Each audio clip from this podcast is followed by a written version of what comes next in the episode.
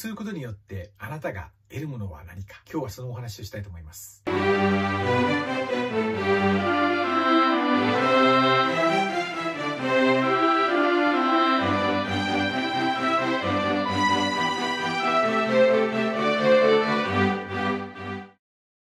さんこんにちは。バトラーの新井です。今やサービス業界に限らず日本全国おもてなしといった言葉が溢れています。一般的に他者に対するきめ細やかな配慮や心を込めた接遇といった意味で使われているのではないかと思います。しかし私の言うおもてなしはこのような漠然とした心の持ちようだけを指しているのわけではありません。おもてなしとは付加価値を生み差別化を図るための戦略にもなります。考えてみれば顧客ニーズを汲み取りあらゆる事態を想定してサービスを提供する。それが常に業務改善に取り組んでいるようなものになります。これによってミスやトラブルが減りコストの削減が可能になります。ニーズの変容にも柔軟に対応することができるようになります。顧客満足度が向上するだけではなくてリピート率も高まり継続的な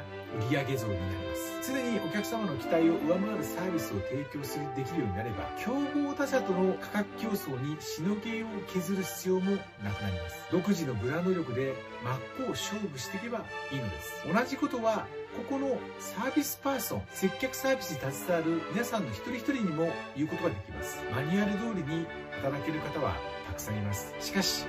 お客様の心に響くサービスが提供できる人は限られています。おもてなしができる人は大勢いるスタッフの一人ではなくお客様から鈴木さん田中さんといった具合に直接呼びかけられ頼りにされるようになります。これはサービスのプロフェッショナルとして認められ他に替えの利かない貴重な存在になった証です。それだけではありません。この仕事のやりがいは決められたことを決められた通りにやってるだけでは味わうことができません。サービスの仕事の醍醐味はおもてなしを実践して初めて得ることができるのです。私がサービスの仕事の醍醐味を初めて実感したのは7時になって間もなく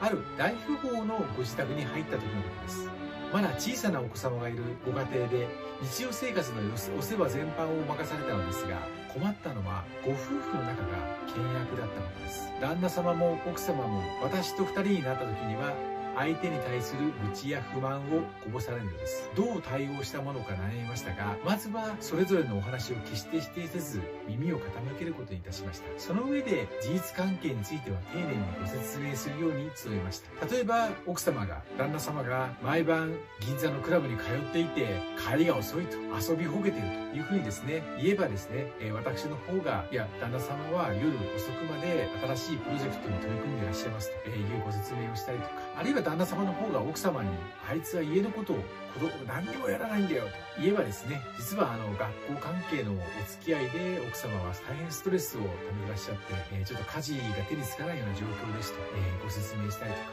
いうことです。考えてみれば